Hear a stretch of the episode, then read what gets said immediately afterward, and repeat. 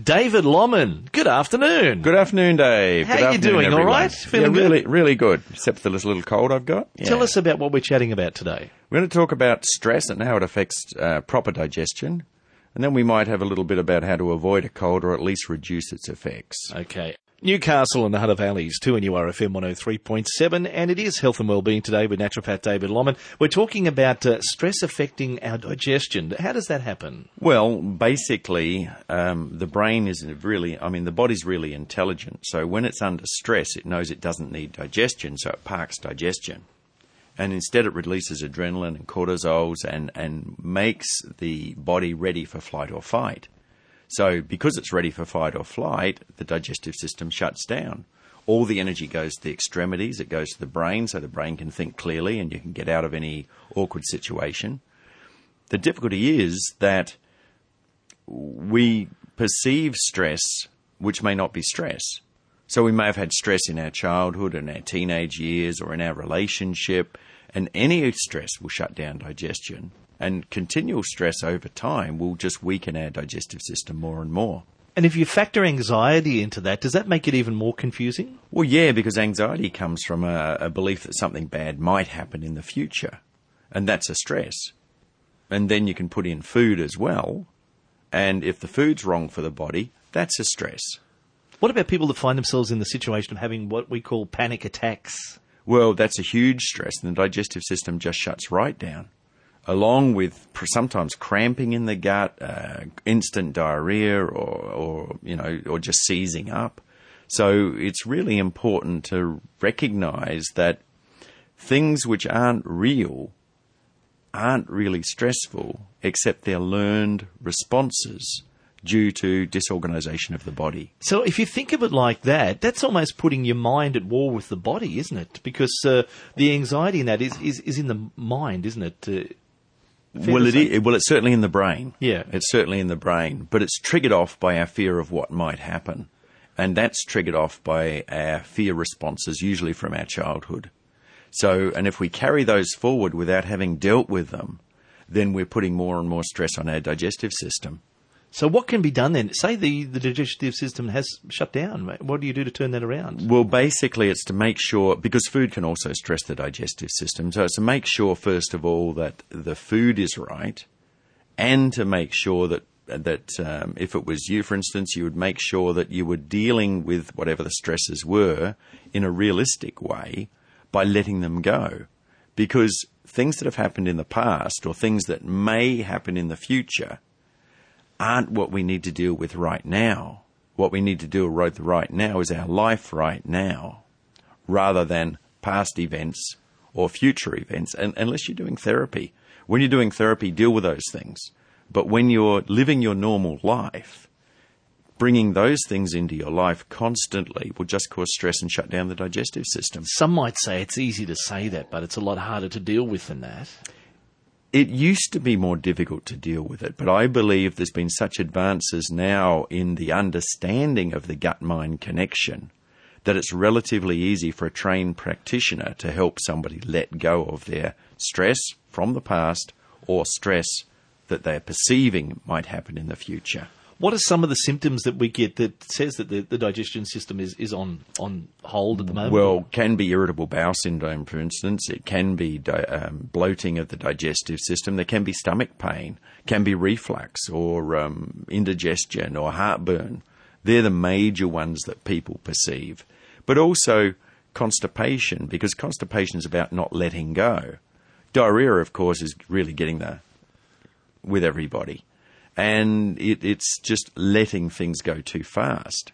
So it's all about balance for our body. And our balance love, our body loves balance. So everything we can do to bring our body back to balance is going to help our digestive system and lessen the stress on our body now, with the digestion system, if it's on hold or shut down, how quickly can we turn it around? very quickly. It can be done that? Oh, very quickly. Usually you can get rid of IBS within a couple of weeks if you know the right foods for the body and if you're doing it naturopathically with the right supplements and the right enzymes. And the enzymes make a huge difference. Um, and that's where it's really important for people to recognize that the importance of things like vegetable drinks and vegetable juices we've talked about recently, and having those in the diet as a part of the program of health that somebody's going into. Okay, we're going to take a short break. When we come back, coping with a cold. I uh, I really don't think you got your flu injection this year. That's evident. I definitely didn't get my flu injection this Yeah. year. What, what what happened there? Why- didn't you do that? Um, one thing, because I've never had a cold in the last uh, 30 years. It's I haven't important Haven't been that. able to beat within two days. So no matter how severe it's been, Not this tracking one, real well at the moment. this one I've got at the moment. Actually, I feel really good, but my voice is a bit husky.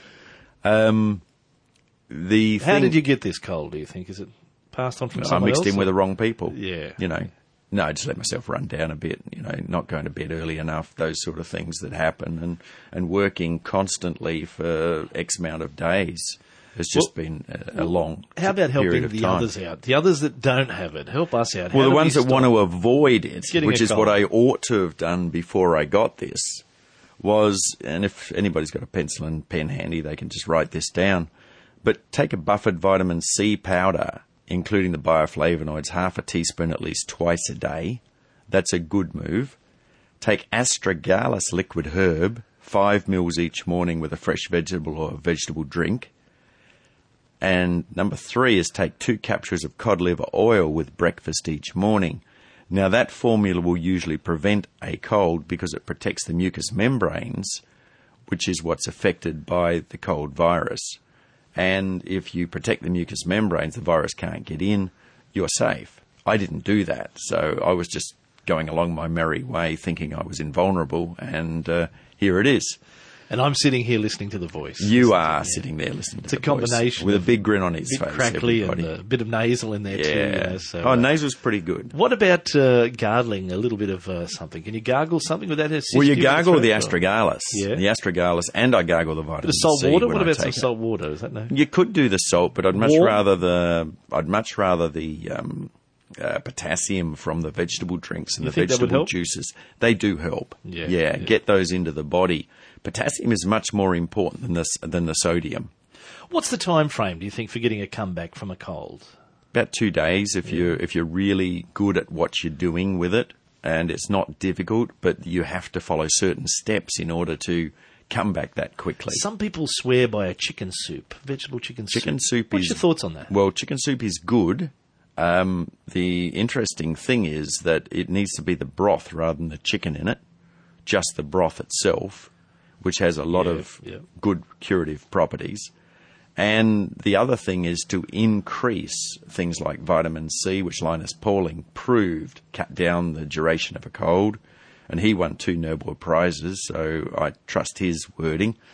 Um, take the astragalus liquid or thing called astragalus 8 or something else called echinacea, full strength echinacea. It tastes horrible, but if you gargle with it, it does help. How does it help?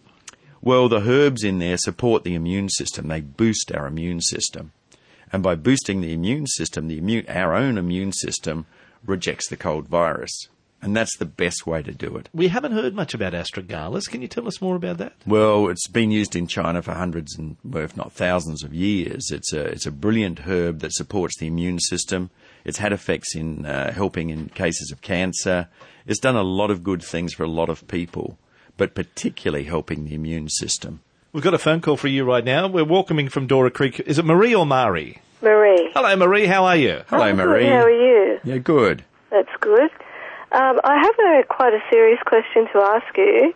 Um, I have just been diagnosed with MS, Yes. and they've also discovered that I have a thing called John Cunningham disease, Right. uh, or virus as well. Um, I'm really not happy with taking strong medication. That there really is no evidence that it's going to help me. yes. I would much prefer to take things the natural way. Is that too dangerous to do that? I don't believe so. There's a book by Rachel Breslow called Who Said So, in which Okay. she cured herself of MS. Right? right? And there's a, a clip on TED, which is now on YouTube as well, by a lady called Terry Wahls, who's a doctor who also treated her own MS with nutrients and with a lot of vegetable drinks and juices. Yes. So she was in a zero gravity chair. She couldn't be touched. And 18 months later, she was riding a horse. So that's the difference between looking at things on a uh, holistic way and doing something about it holistically as opposed to just taking a medication and the body continues to deteriorate underneath. Yes. Okay, well, that's pretty much all I needed to know. That's Now- some nice hope. from Now, the I would also research the medication they're offering and see what the long term effects of that are. yes, I have, and, and um, that is what I'm not very happy about. Yeah, it, look, Yeah. it's important that you look at things in a total perspective. Yes. Find out exactly what works best for your body by doing also some uh, some work with someone to help you tune into your body. Um, work with a kinesiologist, a naturopath, but get some help along with what you're facing Yes. from an experienced practitioner so that they can guide you in the best way to help your body because your body's in strife and, Yeah. and it's trying to tell you that it needs some support. So the more you can do to support it, the better for your long term health. Okay.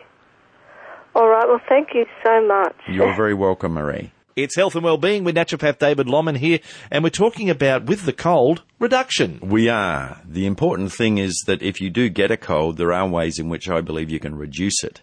Now, one way is to take buffered vitamin C that we were talking about before to avoid the cold, but if you've got one, you need to take it more frequently and gargle with it. So every two hours, half a teaspoon of vitamin C powder with the bioflavonoids. And uh, also take the astragalus liquid herbs or astragalus 8 or full strength echinacea three times a day gargle and swallow and have fresh vegetable juice or vegetable drinks throughout the day with no other food. There's an old saying you may have heard, and it says, um, starve a cold, feed a fever. Now, what I believe that means is if you don't starve a cold, you will end up feeding a fever. So, if you can cut it back early, you'll usually get out of it very easily. Take a couple of capsules of cod liver oil with your juice each morning and take enzymes all through the day. Give the cold nothing to live on and improve your own immune system, and most colds can be overcome in a day or two. What would the uh, cod liver oil do? Tell us about that. It protects the mucous membranes. It has high levels of vitamin A in it and vitamin D in it, which actually protect the mucous membranes of the body, the vitamin A in particular. And that makes the en- membranes resistant to the virus.